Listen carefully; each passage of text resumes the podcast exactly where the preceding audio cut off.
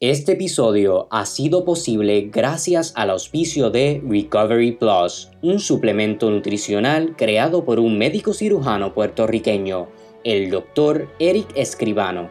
Cada sobrecito combina la ciencia y el arte de la buena nutrición para darte un sinnúmero de beneficios. Con su fórmula única de 39 vitaminas, minerales y aminoácidos, Recovery Plus te ayuda a sentirte energizado antes, durante y después de una recuperación de cualquier tipo de procedimiento, lograr una cicatrización de herida más rápida, formar huesos, músculos y tejidos más fuertes y saludables, subir tus niveles de hemoglobina y fortalecer tu sistema inmune. Totalmente seguro para uso regular en personas con condiciones crónicas como diabetes, presión alta y otras. Como puedes ver, Recovery Plus es para ti. Lo puedes conseguir visitando www.recoverypluspr.com y usando el código conversaciones al momento de checkout o llamando al 1-800-325-3122 y recibes un descuento más envío gratis en tu primera compra. También pueden conseguir más información en Facebook e Instagram at Recovery Plus PR. Manténgase saludable y haciendo música.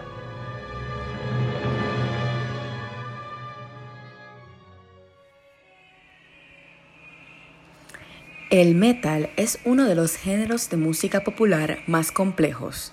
Sus orígenes se enraizan en la apreciación de música orquestal y su búsqueda de agilidad y perfección musical.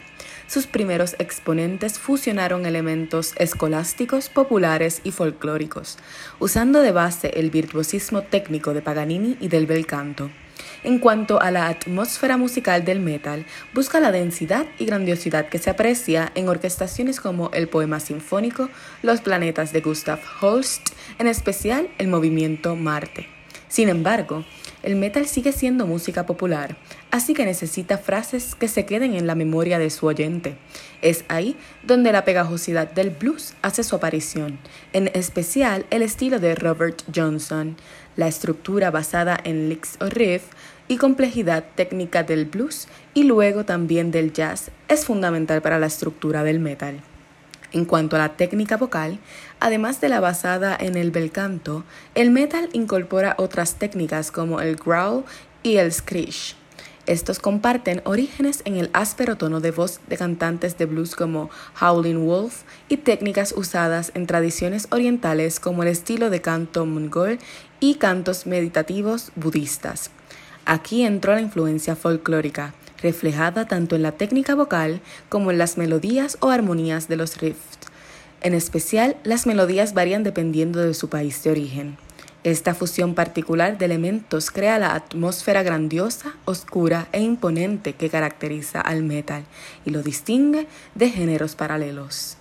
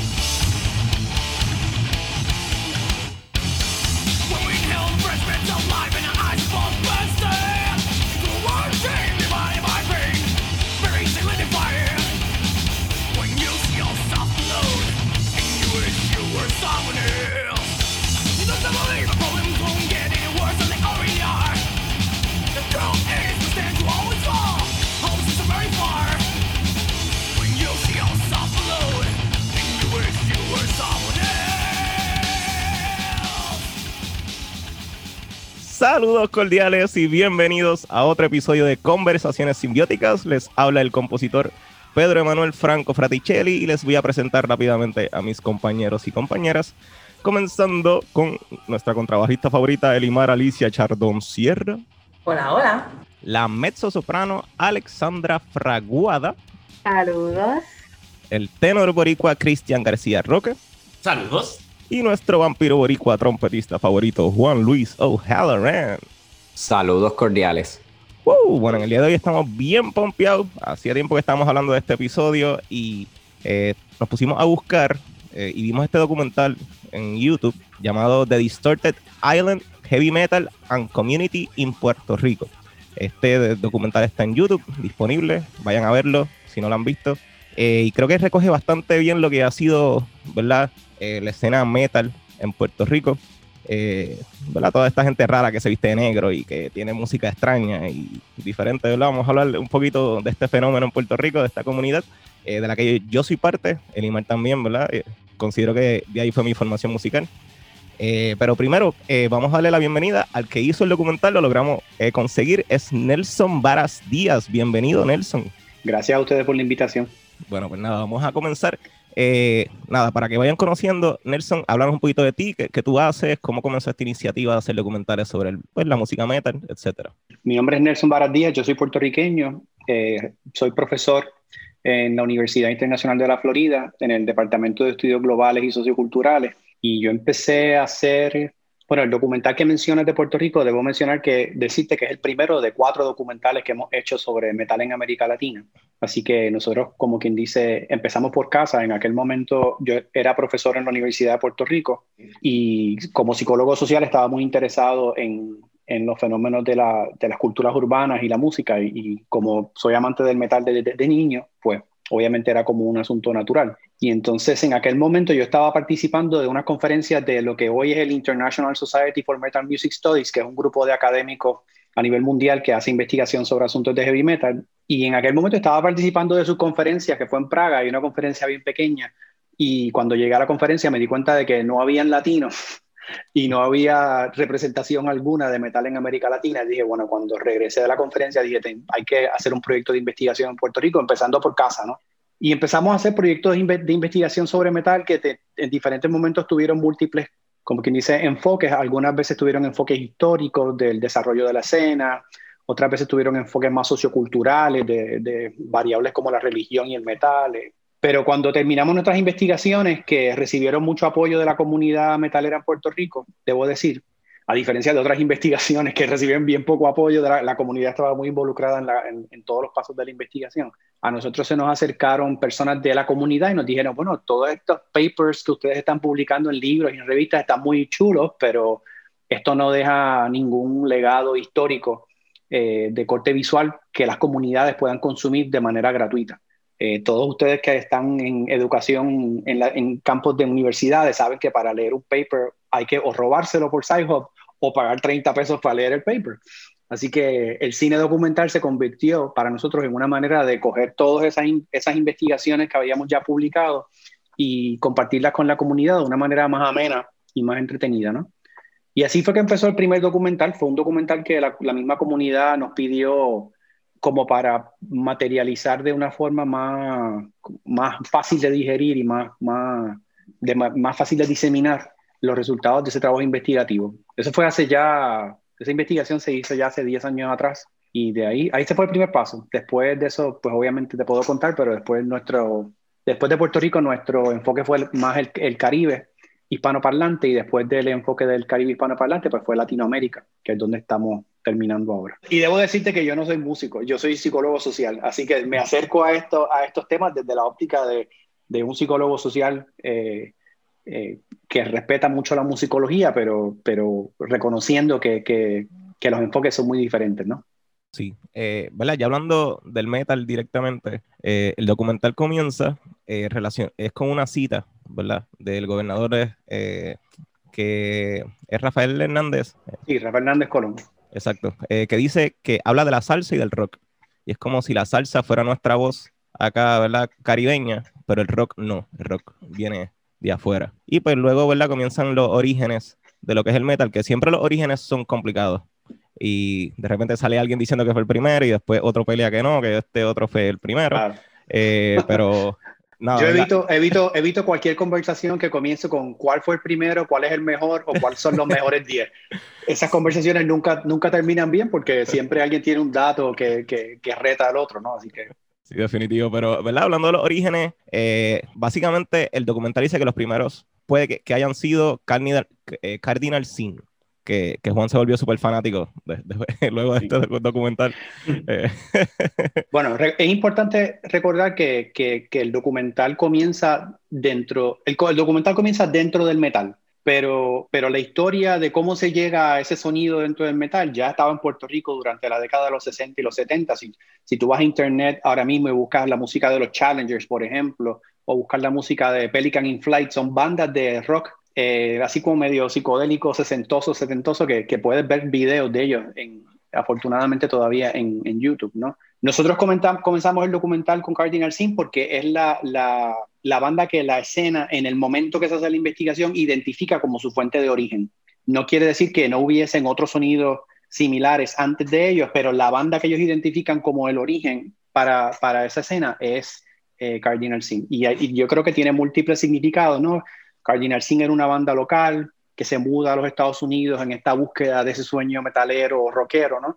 Eh, pero termina regresando algunos de ellos eh, a Puerto Rico. O sea, había todo un, toda una narrativa alrededor de esta banda que se había ido a buscar mejor fortuna en, los Estados Unidos, ¿no? Y, yo recuerdo estar eh, de adolescentes, de niños slash adolescentes, en, en, uno de sus conciertos de regreso, después de haber estado en Estados Unidos por un tiempo, que se tocó en lo que era la bar, el, el, Club Fuego Fuego en Río Piedra, que es donde hoy está el Departamento de Transportación y Obras Públicas, allí en esa, en, frente al tren urbano.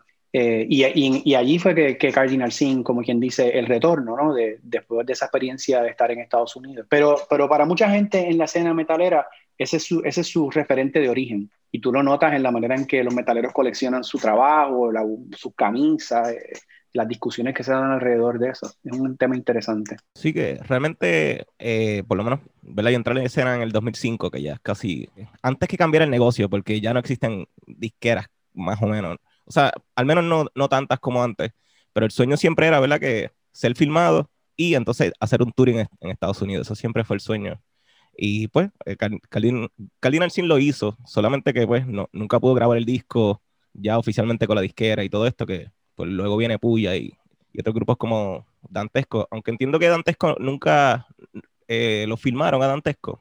Lo que pasa es que hay que pensar en qué significa el elemento de ser firmado dentro del mundo underground.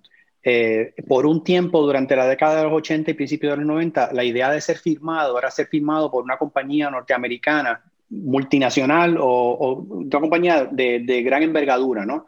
Cuando esos sueños mueren en, el final de los 90 y en los 2000 y cambia la escena underground, particularmente del metal y de la música extrema, ser firmado puede significar estar firmado una casa distribuidora de menor tamaño en diferentes partes de América Latina o en Europa.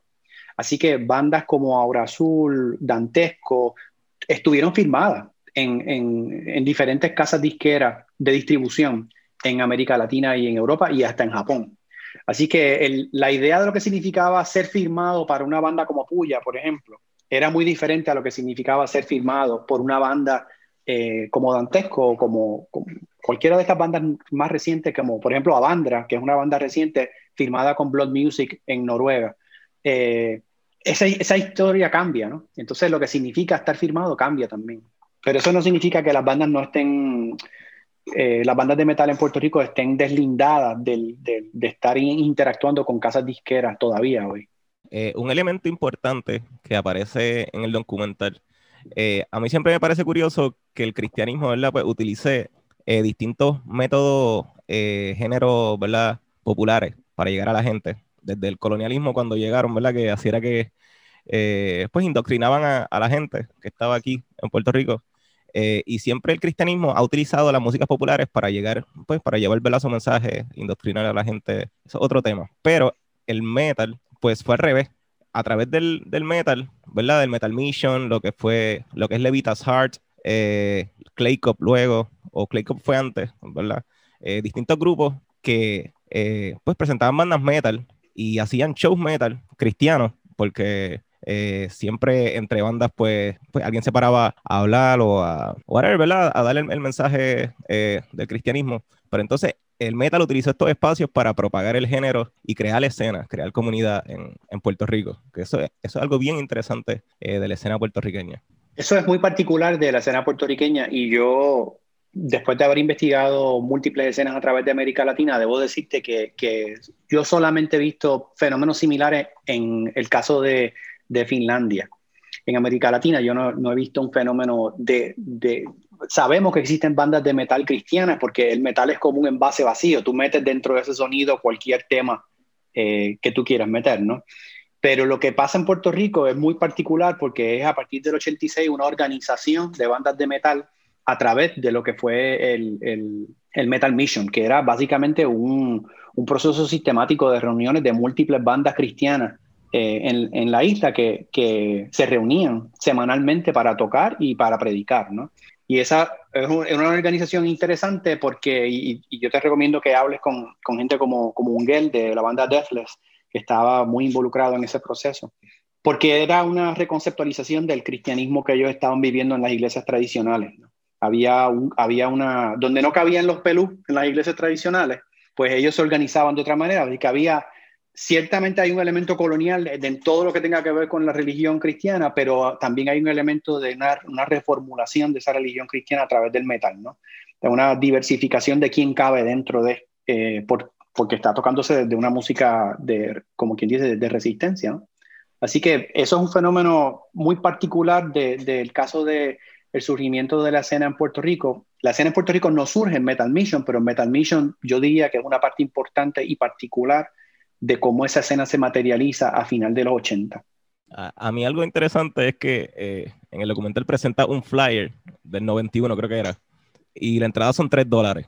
Entonces, en algún momento, la escena logró eh, duplicar ese precio y la gente pagaba 5, 6 pesos.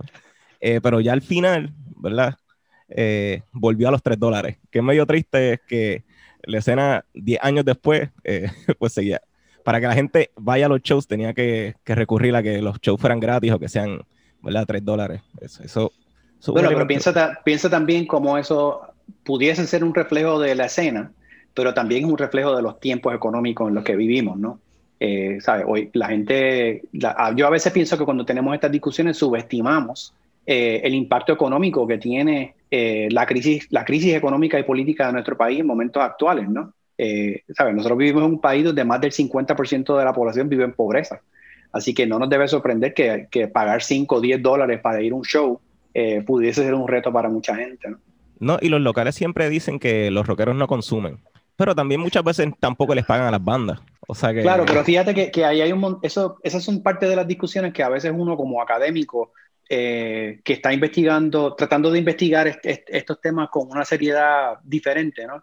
Pues como que parecen discusiones tan triviales, ¿verdad? Cuando me dicen esos estereotipos, pues los metaleros no consumen, pues para mí eso no es un tema de investigación, porque nadie ha hecho un estudio sobre quién consume más. Eso es simplemente una forma de, de, atribuirle características negativas a grupos asociados a músicas que han sido marginalizadas. Y, hoy eh, tú estás trayendo el, el, tema del metal, pero en, en, algún momento fueron los salseros y se decían barbaridades de los salseros también. Hoy en día son los reggaetoneros y se hablan barbaridades de los reggaetoneros. Esto es, estos son simplemente procesos cíclicos. Le tocó al metal en algún momento, hoy le toca a otro y mañana le tocará a otro más. Interesante. Sí que maybe, ¿verdad? Ese recurso eh, lo utiliza, bueno, tal vez nos vamos, esto, esto puede, ser, puede sonar una teoría, teoría de conspiración, pero maybe, ¿verdad? Un recurso que utiliza el, el sistema para, pues, callar estos grupos o para minimizarlo. Este, no sé. No sé, yo a veces pienso, yo trato de, trato de organizar cuáles son las discusiones más importantes y esas de, de cuánto cuesta el show o si consumen o no consumen, pues me parece menos importante que entender, por ejemplo, las tensiones del lenguaje, el las tensiones que implicó el cantar el español, el metal en Puerto Rico, que eso es algo muy particular de nuestro contexto, las razones por las cuales el metal en Puerto Rico todavía se niega a asumir eh, en gran medida se niega a asumir discusiones directas sobre la situación política de la isla en comparación con otras escenas de metal en América Latina que son explícitas. para mí esos temas son existencialmente más importantes y académicamente más interesantes, ¿verdad? Y por eso es que cuando publicamos y hacemos estos documentales, ojalá ustedes hayan podido notar que estamos haciendo un tipo de documental que es muy diferente o que nosotros queremos que sea muy diferente al tipo de documental tradicional de metal, donde te enseñan, tú sabes, los chamacos gritando y tirando los cuernos y quién se emborrachó y quién no se emborrachó y quién peleó con quién. A mí esas cosas me importan muy poco. A mí me interesa cómo el metal interactúa con la cultura local de estos espacios en donde se manifestó y cómo esa cultura local transforma el metal de manera simbiótica, ¿no? Ese, eso para mí es más importante y me parece más interesante, ¿no? Sí que ahorita Nosotros tratamos que los documentales toquen unos temas que yo creo que la gente no espera en los trabajos de, de, los llamados documentales, ¿no? Que son estos documentales de rock tradicional que yo, yo, te los puedo hasta contar, están matizados ya por la cultura de, y ustedes se no sé si se acuerdan, pero la cultura de los programas Behind the Music en VH1, y eso era una trivialidad, eran todos lo mismo. La banda se formó, le dio mucho trabajo formal, se sacaron su primer disco, algún miembro de la banda se enfermó, se convirtió en un borracho, lo votaron, regresó, la banda resurgió y sacaron y están en su mejor momento, plan, plan, plan, ponle un sello, se acabó el documental. Entonces, de momento uno como, como científico social dice, ese tipo de documental no me dice absolutamente nada realmente del contexto en el cual estas cosas pasan y no trata de empujar en contra de esa corriente. ¿no? Es un producto comercial es puro entretenimiento y es un producto totalmente comercial. Por eso, y estoy de acuerdo contigo, Cristian, por eso cuando una de las entrevistas que yo planteo en, uno de mis escritos, que, para mí fue de esas, de esas, entrevistas que tú haces que te cambian, ¿no? Yo estoy en Buenos Aires entrevistando a Gustavo Zavala de la banda Tren Loco y en algún momento de la entrevista, muy al inicio, Gustavo me dice, es importante que tú sepas que yo no hago esto para entretener. Y, ahí te abre una ventana que lo que este tipo está haciendo con su música no tiene nada que ver con mantenerte entretenido, tiene que ver con educarte y tiene que ver con cambiar unas situaciones o criticar unas situaciones, ¿no? Que él está viendo como problemática en su país, ¿no?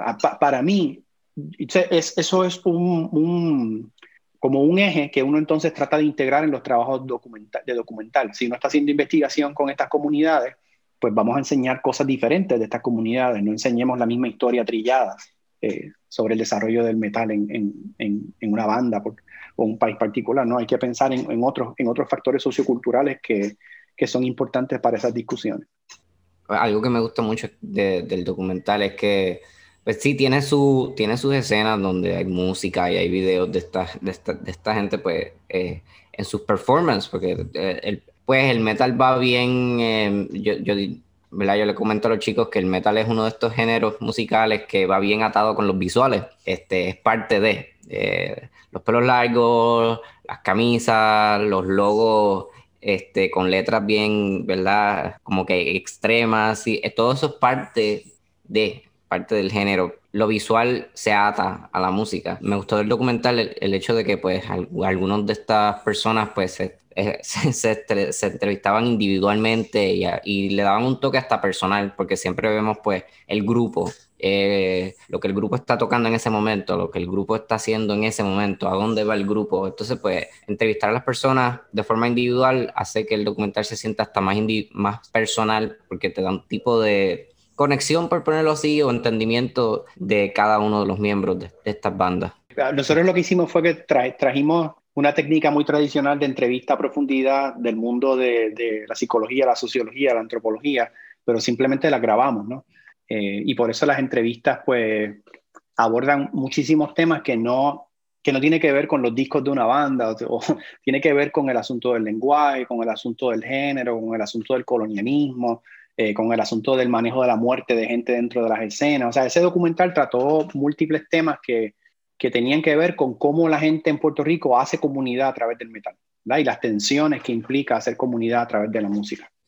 Algo que, que me parece, bueno, yo creo que esta frase la usamos un montón, me parece interesante, pero es, eh, como el metal surge aquí en las marquesinas, básicamente, eh, y contrastalo a Estados Unidos, donde pues una banda que quisiera comenzar a lo mejor tenían el sótano de la casa donde se podían meter allá abajo y no podían molestar a los vecinos. Aquí los primeros grupos empiezan en las marquesinas, incluso hasta en las iglesias. Que, ¿Cómo se pudiese contrastar el comienzo de las bandas metal en Puerto Rico versus en Estados Unidos? O sea, porque tenemos como isla unas limitaciones, no unas limitaciones, sino, pues somos diferentes.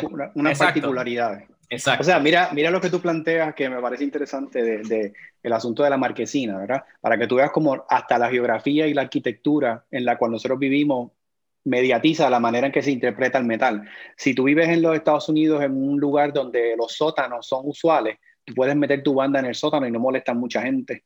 Pero si tú vives en Villa Carolina, donde yo vivía, y tú vas a practicar en tu marquesina, tú vas a molestar al barrio entero. Así que la, misma arquitectura de nuestras casas mediatiza cómo la gente interpretaba la música, o la interpreta como una amenaza porque está literalmente casa con casa.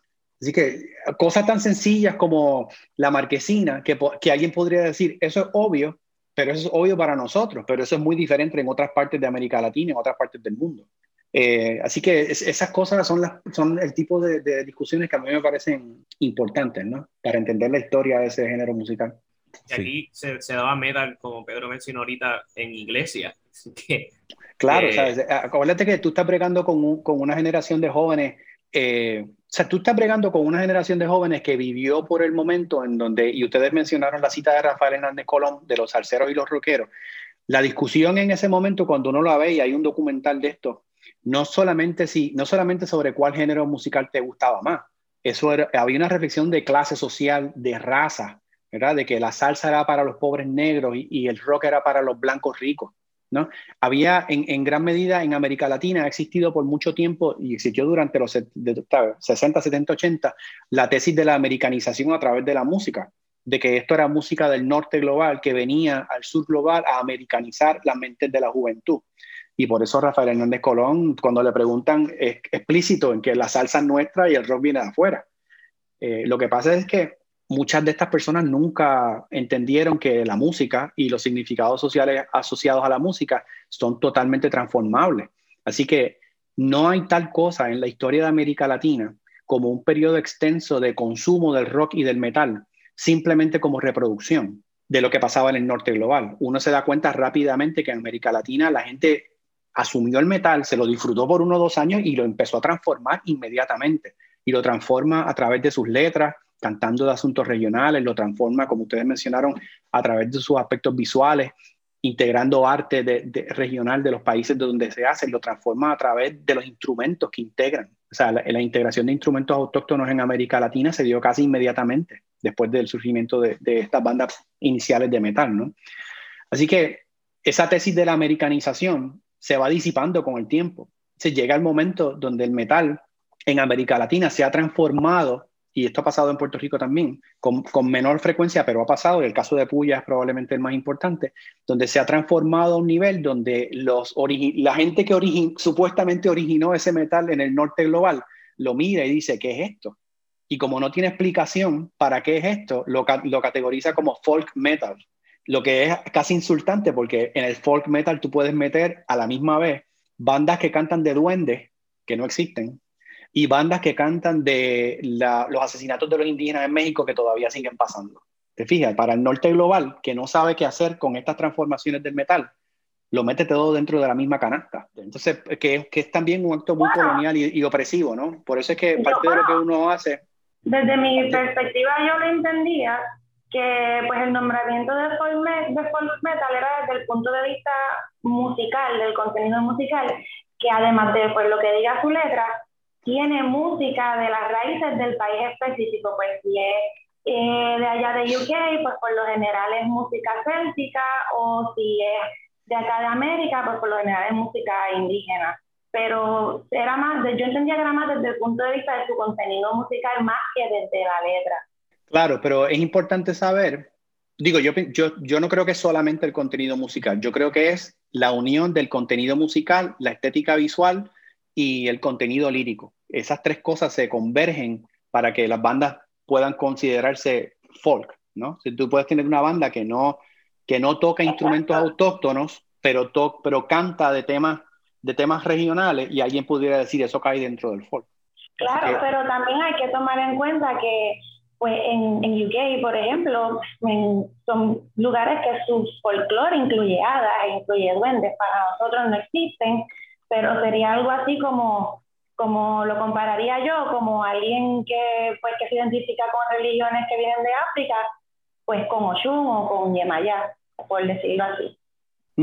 Sí, todo, todo, eso, todo eso pudiese caer dentro de. Mi argumento es que el norte global utiliza esas categorías como un fetiche. Así que, por ejemplo, tú puedes tener una, te voy a dar un ejemplo de una banda que a mí me parece horriblemente fetiche. Este, una banda española francesa que utiliza imágenes de, los, imágenes de las poblaciones indígenas de Centroamérica y se identifica a sí mismo como los conquistadores del metal. Eso no tiene ningún sentido. Tú, eres una banda europea integrando sonidos latinoamericanos y después planteando que tú eres el conquistador sin tener una idea de qué significa la idea de ser conquistador en el contexto latinoamericano. Súper problemático. Ahí tú, te, totalmente. Entonces, ahí tú te das cuenta de que para mucha gente en el norte global, esta integración de lo local en el metal se convierte en un fetiche más a explotar. Y lo utilizo sin entender eh, las implicaciones que tiene. Así que, por ejemplo, yo no podría en la misma oración mencionar los duendes de la mitología del norte global europeo con la, con la gente que canta sobre los asesinatos de los indígenas en Argentina, porque esas dos cosas no están en el mismo plano. Son diferentes niveles, son manifestaciones, manifestaciones sobre diferentes niveles de opresión. O sea, yo no puedo decirle a la gente en Argentina lo que tú estás cantando del asesinato de los indígenas y los mapuches tiene la misma importancia que lo que está cantando otra banda sobre los duendes en, Irlanda. No puedo, simplemente no puedo. Pero eso pudiera ser una preferencia. El equivalente argentino serían sus ñomos de la Patagonia, que son pues un tipo de duende que habita en los bosques de la Patagonia. Claro, pero la diferencia es, nosotros no hemos visto esos duendes, pero sí hemos visto los indígenas en Argentina. ¿Te fijas? Ahí, ahí donde yo pienso que está, esos son ejemplos de análisis que yo pienso que la gente es importante que tengamos sobre el metal y sobre cómo el metal ha cambiado con el paso del tiempo, ¿no? Y a la misma vez cómo se convierte en un tema eh, que es importante debatirlo, porque si no se convierte en esta cosa que no, de la cual no hablamos y no nos damos cuenta que estamos reproduciendo eh, mecanismos de opresión a través de la música, ¿no? A mí eso me parece importante. Sí, ahorita estábamos hablando de que en Puerto Rico, pues tal vez el metal no se utiliza como música de protesta, eh, ¿verdad? Y estamos debatiendo un poquito, ya que estamos hablando de estos temas así, ¿verdad? Más sociales. Eh, Elima, no sé si quisiera hablar de eso que estabas comentando. Pues lo que pasa es que yo argumento, ¿verdad? Que aunque el, eh, el metal empieza con esa influencia anglo, anglosajona de UK y de Estados Unidos, pues también Puerto Rico tiene su propia transformación del metal, entonces pasa por el rock en español realmente, pero bandas como Ciudad La Vega, que han sido que han sido iconos de la, de la nueva canción de protesta en Estados Unidos, en realidad tienen mucha inspiración de lo que sería el metal progresivo.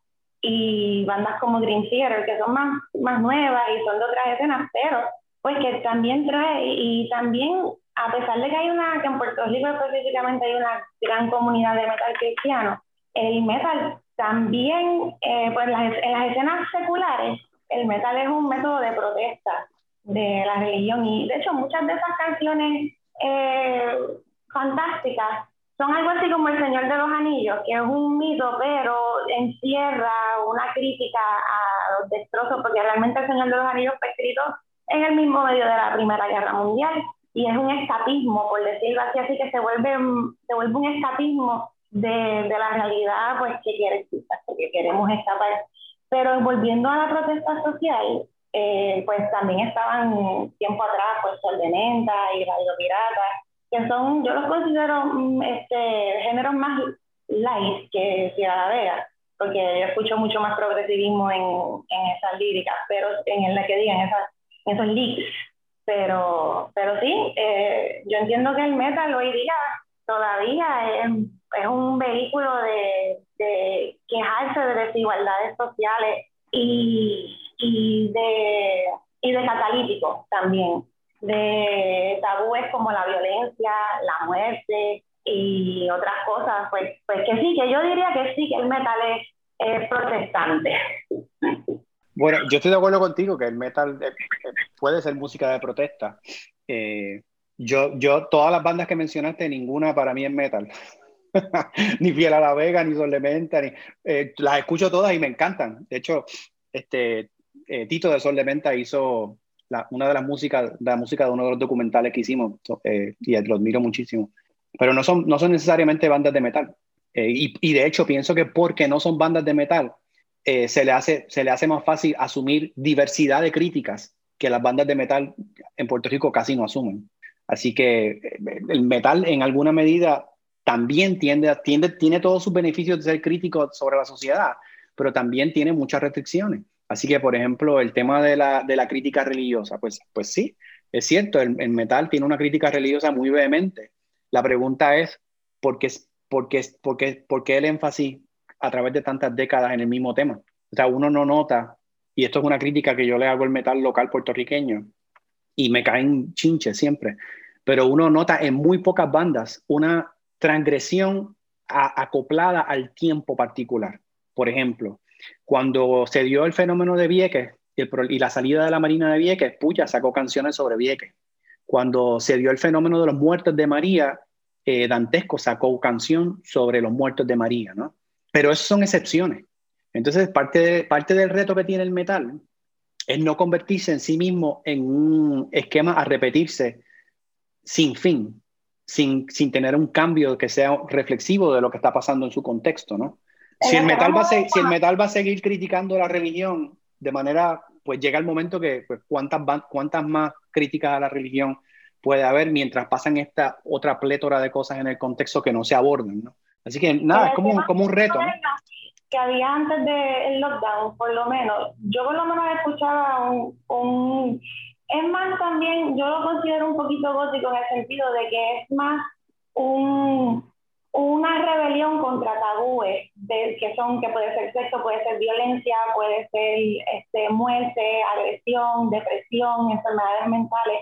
Y yo he visto una, gran, una mayor cantidad de líricas dirigidas al desahogo de emociones negativas, depresión, violencia, ansiedad. Y, y eh, ahora mismo eh, sí hay bandas que se dedican a criticar, no tanto política, porque como la política es tan divisiva y nosotros nos morimos de hambre, necesitamos público. Así que, pero sí se critican otras cosas como constructos sociales. Y un ejemplo de eso fue Irrational Thought, que ya no está, ya no está vigente, eh, Indifference, que tampoco están activos. Matriarch, que se dedicó a romper otros tabúes también entre sexuales y, y de, pues, de, diferencia de género, otra banda que la pandemia se comió. Este, pero sí había una dirección más hacia el aspecto psicológico de la población, más que el aspecto político. Y yo entiendo que tiene que ver también como la escena es una de las más pequeñas que hay ahora mismo en Puerto Rico donde nos metemos todos, los góticos, los punk, los metal, todos para llenar un, festival para, que el, para que el club o el local nos haga, nos, permita hacer una situación. Pero que de ahí yo creo que viene el mito de que los metaleros consumen menos, es que somos menos también, versus la escena punk, que es mucho más grande y también consume mucho más. Este, pero nada, la cosa es que, que, que tal vez por eso hay una evasión de temas políticos, tal vez por, por el dinero, o sea, para conseguir mayor agarre, con mayor público. Mi, mi, hipótesis, mi hipótesis, yo entiendo lo que quieres decir y pudiese ser una, una posible hipótesis. Mi hipótesis es un poco diferente. Mi apuesta es la siguiente, mi apuesta es que esa, de que, eso que esa descripción que tú haces, yo la, yo, la, yo la he resumido en algunas de mis publicaciones como el énfasis hacia la crítica general, universal, o la crítica regional y específica. ¿no?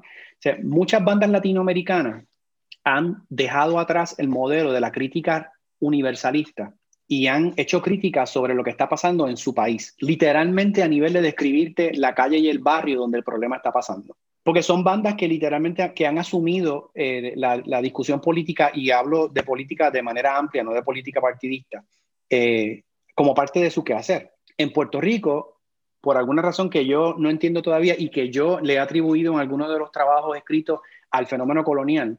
En Puerto Rico hay todavía una resistencia masiva por un montón de bandas de metal a asumir críticas de corte específico.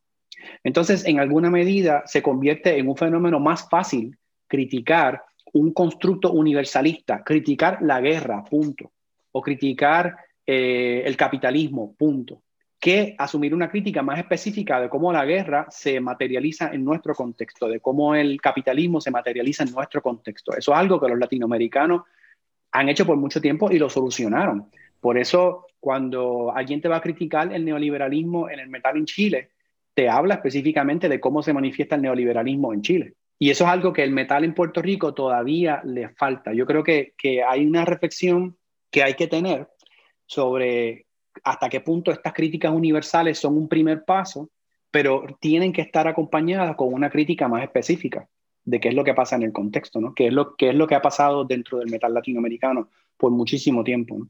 Sí, como un, como la banda, ¿verdad? Por tirar un ejemplo así, qué sé yo, Masacre en Colombia. Este, claro. Que son, ¿verdad? Esos son súper explícitos, súper hardcore, me encantan. Eso que tú dices es un ejemplo, y mira cómo eso se materializa en otras generaciones del metal, en el caso del metal colombiano. Masacre, eh, que fueron una de las primeras bandas con Parabellum, por ejemplo, en tocar el tema de, de la violencia y la guerra en, el, en, el, en Colombia, desde, desde la perspectiva de Medellín, ¿no?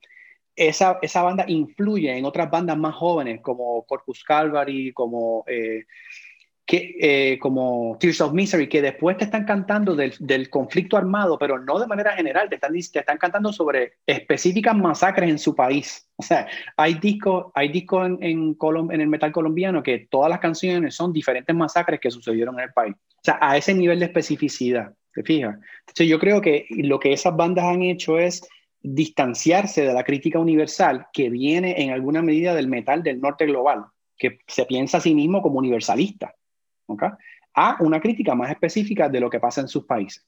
Y yo pienso que el, mejor ejemplo de esto lo puedes ver en, el, documental que se hizo de Metallica sobre el Black Album en el 91. Eh, James Hetfield, cantante de Metallica, dijo una frase que a mí me parecía eh, interesantísima y muy reveladora. Dice que cuando él empezó a escribir esas letras, él estaba escribiendo letras que le aplicaran a todo el mundo. Mira que mira qué cosa tan prepotente, ¿verdad? Desde el, desde el norte global voy a escribir algo que le aplica a todo el mundo. O sea, hay que creerse centro del universo para poder pensar que eso es posible. Ese mismo año ya los argentinos estaban sacando, eh, Mética estaba sacando ácido argentino, que, estaba, que eran canciones que eran específicamente del contexto este, latinoamericano y específicamente del contexto argentino. Así que mientras el metal del norte global está diciendo, déjame hablar por el universo, el metal latinoamericano dice, no, déjame hablar por los míos. ¿eh? Y yo creo que esa transición, algunas bandas en Puerto Rico la han hecho y la han hecho maravillosamente bien, el caso de Puya, el caso de Dantesco, pero, pero hay otras bandas que todavía no han logrado hacer ese giro. Tal vez no les interesa, pero para mí es un giro importante. Sí, además de que eh, por ejemplo, en vez de, de pues, asumir este rol de protesta como que universal, también cuando se lleva a nivel regional y se hablan sobre eventos específicos, eh, lugares específicos, eh, personajes específicos, situaciones específicas, no solamente es, una, es una protesta más auténtica, por ponerla así, porque es algo que está ocurriendo actualmente o es más cercano a nosotros, sí, pero, ¿verdad? Por ejemplo, en el caso de Masacre, que es una banda que no es de aquí, no es de Puerto Rico, pues yo escuchándola, pues me educa sobre las situaciones que ellos han vivido, sirve, como un medio de educación y de informar a personas que no son de ahí para que vean los problemas de ese lugar, en vez de, en vez, en vez de ver un problema eh, pues general que, que, sabemos que está, ¿verdad? Presente ish por todas partes, dependiendo de donde tú vivas, que pues, que no es que esté mal necesariamente cantarle a la depresión, pero, eh, ¿verdad? cuando tú tienes la oportunidad de escuchar una canción que habla sobre un evento específico, sobre una problemática específica de otro país, pues te educa, o sea, entiendes qué es lo que está ocurriendo y legitimiza eh, la música. Sí, que es el problema realmente, yo diría, de la música ahora mismo, que eh, intenta simplificar todo y universalizar todo. Es como, ¿verdad? Hablando de Bad Bunny en particular, que Bad Bunny básicamente es, la imagen de, del negocio ahora mismo. Es hablar lo más sencillo posible, repetir lo mismo más posible, la, ¿verdad? Lo que es el lenguaje armónico, la armonía, lo más sencillo posible, tres, cuatro acordes. Y es intenso eso de James Hetfield, no, nunca había escuchado esa, pero sí, básicamente eh, esa posición de colonizador de, ok, yo, yo, soy el dios del mundo. Eh, nada, vamos a hablar entonces, ¿verdad? Aquí hablando un poquito de las colonias y ese dilema, ¿verdad? Que se toca en el documental. Eh, ahorita estabas hablando de una de las bandas que mencionó Elimar que no son metal. Y, ¿verdad? Y lo que es el rock. Está el rock, el metal. Hay diferentes hay una división que tal vez a veces no está tan clara.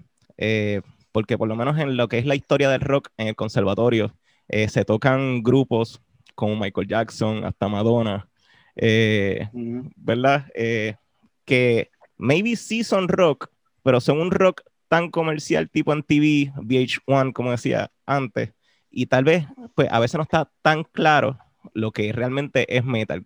¿Qué tú considerarías cuáles son las características reales de lo que es el metal para que una banda sea metal? Yo creo que ya eh, tu, tu, tu, pregunta tiene todas las palabras claves para no contestarla.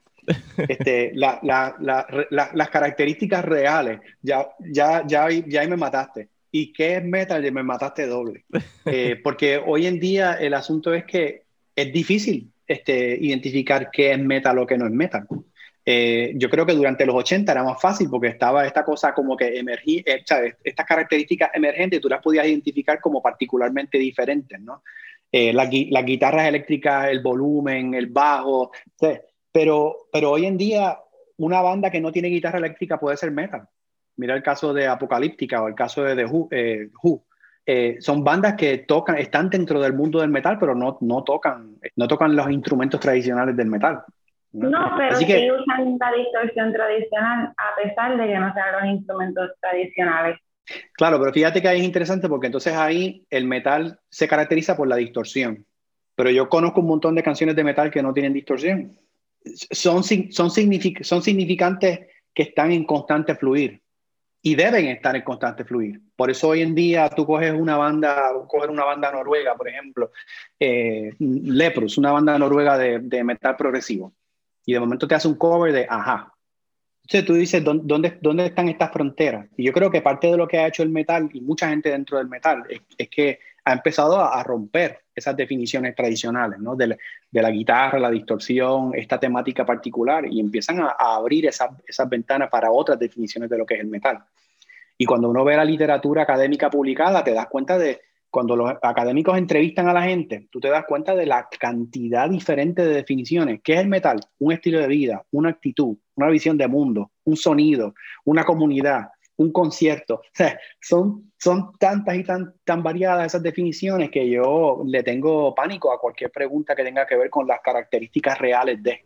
Así me fue el documental. Este, eh, Somos del conservatorio y estamos acostumbrados a escuchar ah, ¿qué es el barroco? Entonces, pues, ah, tal progresiones con X características y tal cosa matemática, suma, sumas todo eso y eso te equivale a un barroco, estilo, como el estilo y estos instrumentos. Pero después tiene estos otros géneros que no se rigen necesariamente este set de características nada más. Como tú dices, bien, bien, bien fluido. Y es bien interesante precisamente yo creo, ¿verdad? Y esto quizás se puede discutir después, quizás precisamente por eso es que el metal se puede prestar bien para combinar con otros estilos de música. Y también acuérdense que, que, que cada cual es, es como la, la, las personas que cierran los ojos y tocan el elefante en diferentes partes y le preguntan, describe lo que estás tocando, pues alguien la trompa, la cola, la pierna. Las disciplinas funcionan de esa manera. Así que, por ejemplo, ustedes desde desde un conservatorio de música que están estudiando música lo pueden definir de una manera, ¿no? Pero entonces la sociología, la musicología, la etnomusicología, los fanáticos en la calle lo definen de otra manera, eh, tal vez con, otras, con otros indicadores, con, con, con, otras eh, características para, para, poder dar una definición eh, final, ¿no? Así que siempre, siempre es importante que cuando tenemos estas discusiones sobre definiciones, es saber que venimos, venimos a definir desde diferentes ópticas.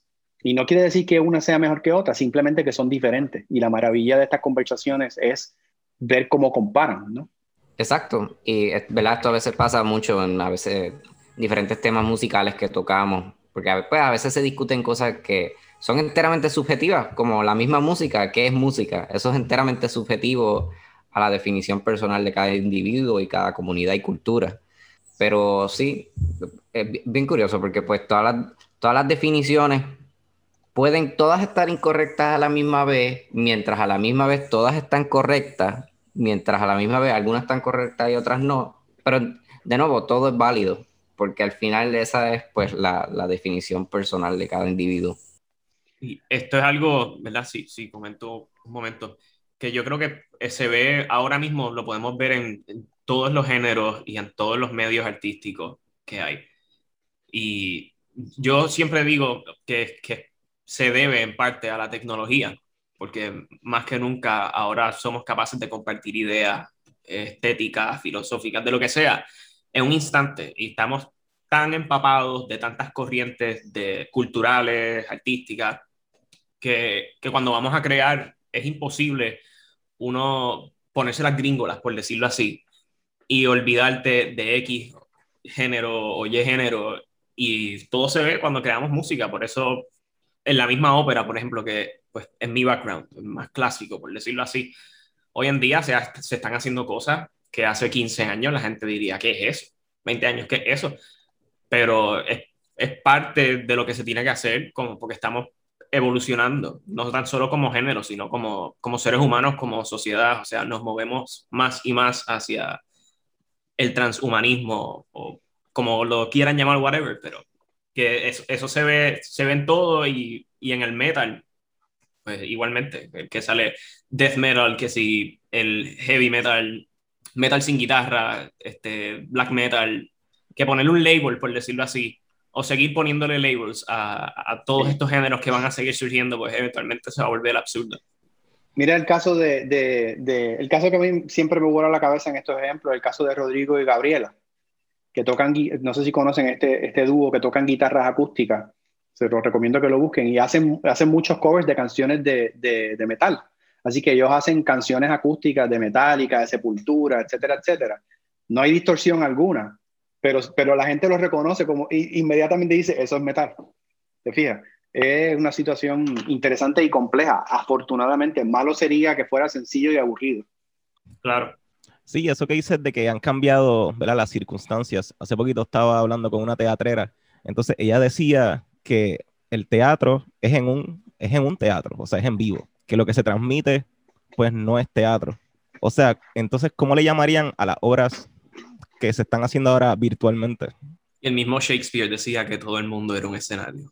Bueno, mira los trabajos del brasilero eh, Arturo Bols, El Teatro de los Oprimidos, que era un teatro que salía de los teatros a propósito, ¿no? Así muy, muy inspirado en Paulo Freire. Estas definiciones están todas, para, están todas hechas para ser cambiantes y modificadas, ¿sabes? A mí eso me parece muy, muy, parece muy necesario y bonito también. Y van a tener que cambiar, porque nos seguimos moviendo hacia una realidad más y más tecnológica y virtual. Bueno, eh, otro tema interesante que quisiéramos ver a tocar es las mujeres en el metal y se toca en el, en el documental. Y, y, es chistoso porque una de las mujeres que sale en el documental fue la directora de Christian aquí en, en La Libre. No sé si quieres hablar de eso. sí, Marisol Marrero fue yo, yo, me gradué de la Escuela Libre de Música y pues no, no sabía que ella había sido la baterista de Sacro Saint y me enteré viendo el documental y fue, fue una, una sorpresa bien interesante. Sí, que, nos, está, nos está contando ahí las la maldades que le hicieron en la huelga y él. No, ella, ella fue pues, directora de mi high school mientras yo me gradué de cuarto año. saludos, Marisol. Marisol, yo nosotros muy, muy agradecido de que Marisol haya estado en el documental y no tan solo porque es un ejemplo de, de la incursión de las mujeres dentro de las bandas de metal, sino porque habían, Marisol encarnaba múltiples transgresiones. Eh, una de las cosas que nos parecía a nosotros maravilloso, que encontramos una foto que ella nos facilitó eh, para el documental, era, y yo me acuerdo de esto viéndola tocar de adolescente en los shows, es que Marisol en muchas ocasiones eh, llegaba con un traje de, flores a tocar trash. o sea que te rompía el esquema no tan solo del género, te rompía el esquema, el esquema de qué instrumento estaba tocando, sino que te, rompía el esquema de cómo se suponía que se vistieran los metaleros en el momento. Así que yo creo que el metal en Puerto Rico le debe, le, tiene una deuda de gratitud con las mujeres en, en la escena por sus contribuciones eh, desde, desde, los inicios de la escena al día de hoy. ¿Verdad? Y al principio de este episodio, eh, pues yo dije que, que, el metal murió, porque así yo lo veo, yo veo como si la escena metal hubiera muerto en, en el 2009 y ahora mismo anda Porque ya tú no Ahí está, amiga. Yo voy, yo voy.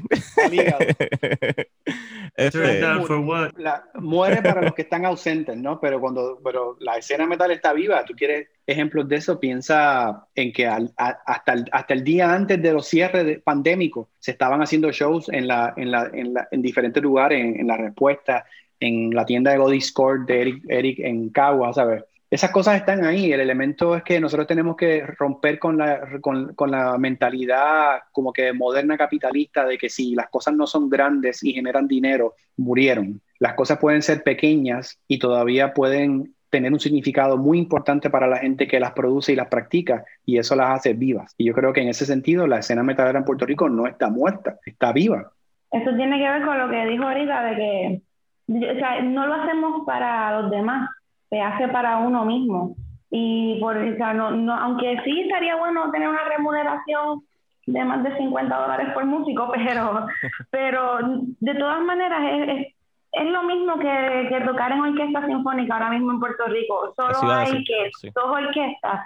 Y, no, y los que se reúnen ahora mismo virtualmente, pues lo hacen porque quieren hacerlo, porque si no lo hacen, no, no somos felices. Yo me he retraído de la reunión virtual por falta de tecnología adecuada, pero en persona era algo que hacía porque me llenaba. Lo mismo con el metal, y por eso sigue viva la escena. Es como componer música contemporánea también, que es música... Exacto, o tocarla.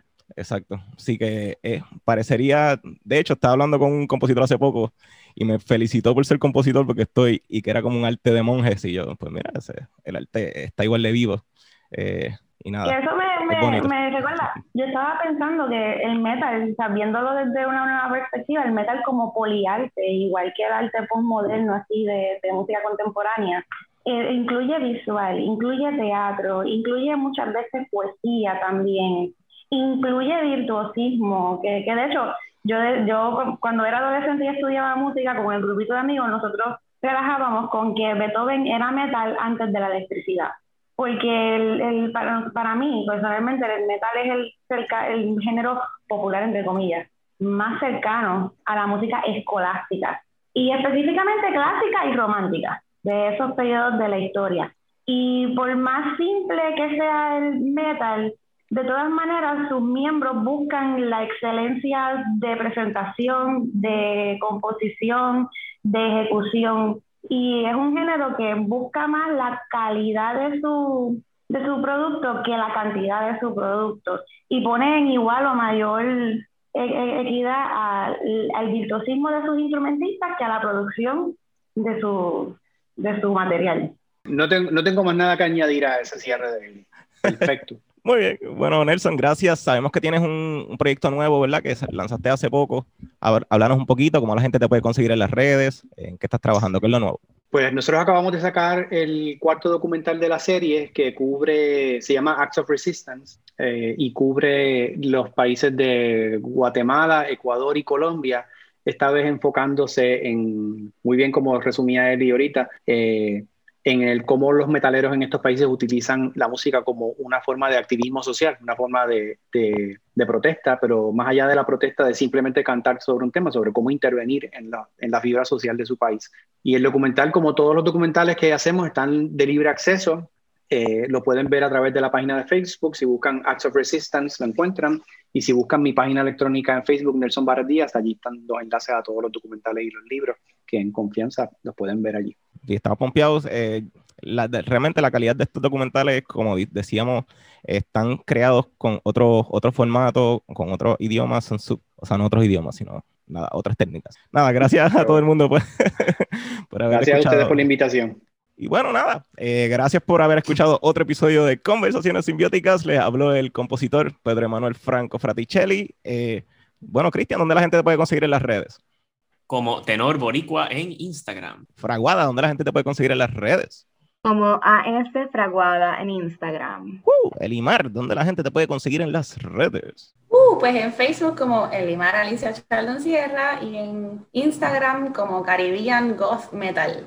Eh, bueno, Juan, ¿dónde la gente te puede conseguir en las redes? Eh, me pueden encontrar como eh, vampiro underscore boricua en Instagram y en Facebook como Juan L. Ojaloran. A mí me pueden conseguir como Peter Franks 7 en Instagram, Pedro Emanuel Franco Fraticelli en Facebook. Al podcast lo pueden buscar como Conversaciones Simbióticas en Facebook e Instagram, Simbiótica Pod en Twitter. Gracias por haber escuchado otro episodio de Conversaciones Simbióticas y será hasta la próxima.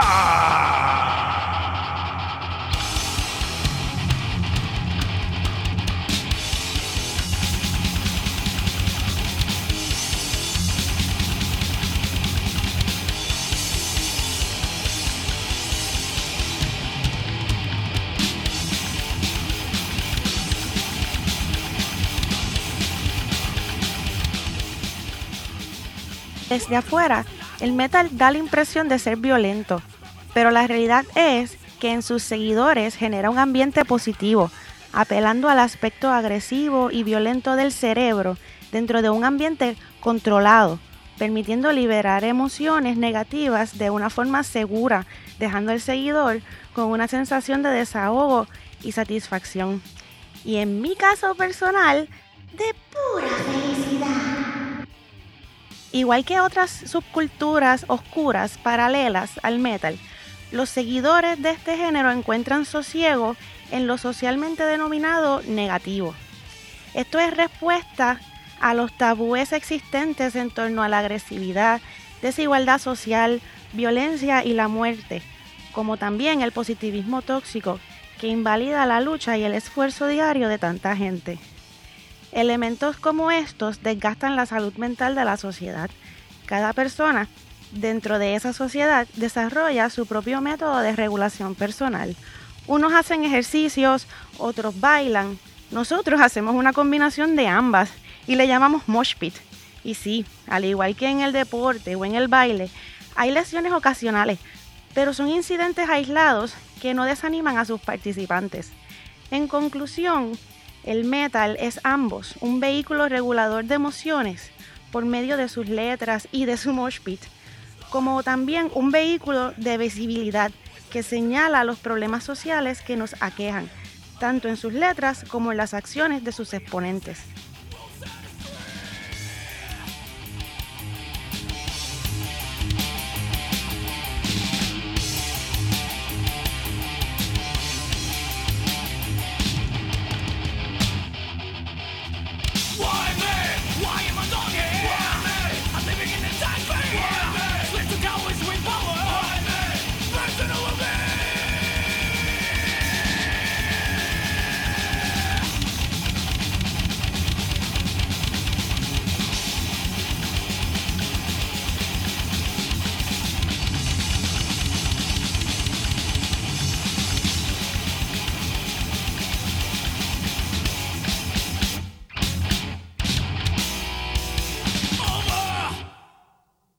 Este episodio va dedicado a la memoria de Eric Morales, vocalista de la banda puertorriqueña Dantesco.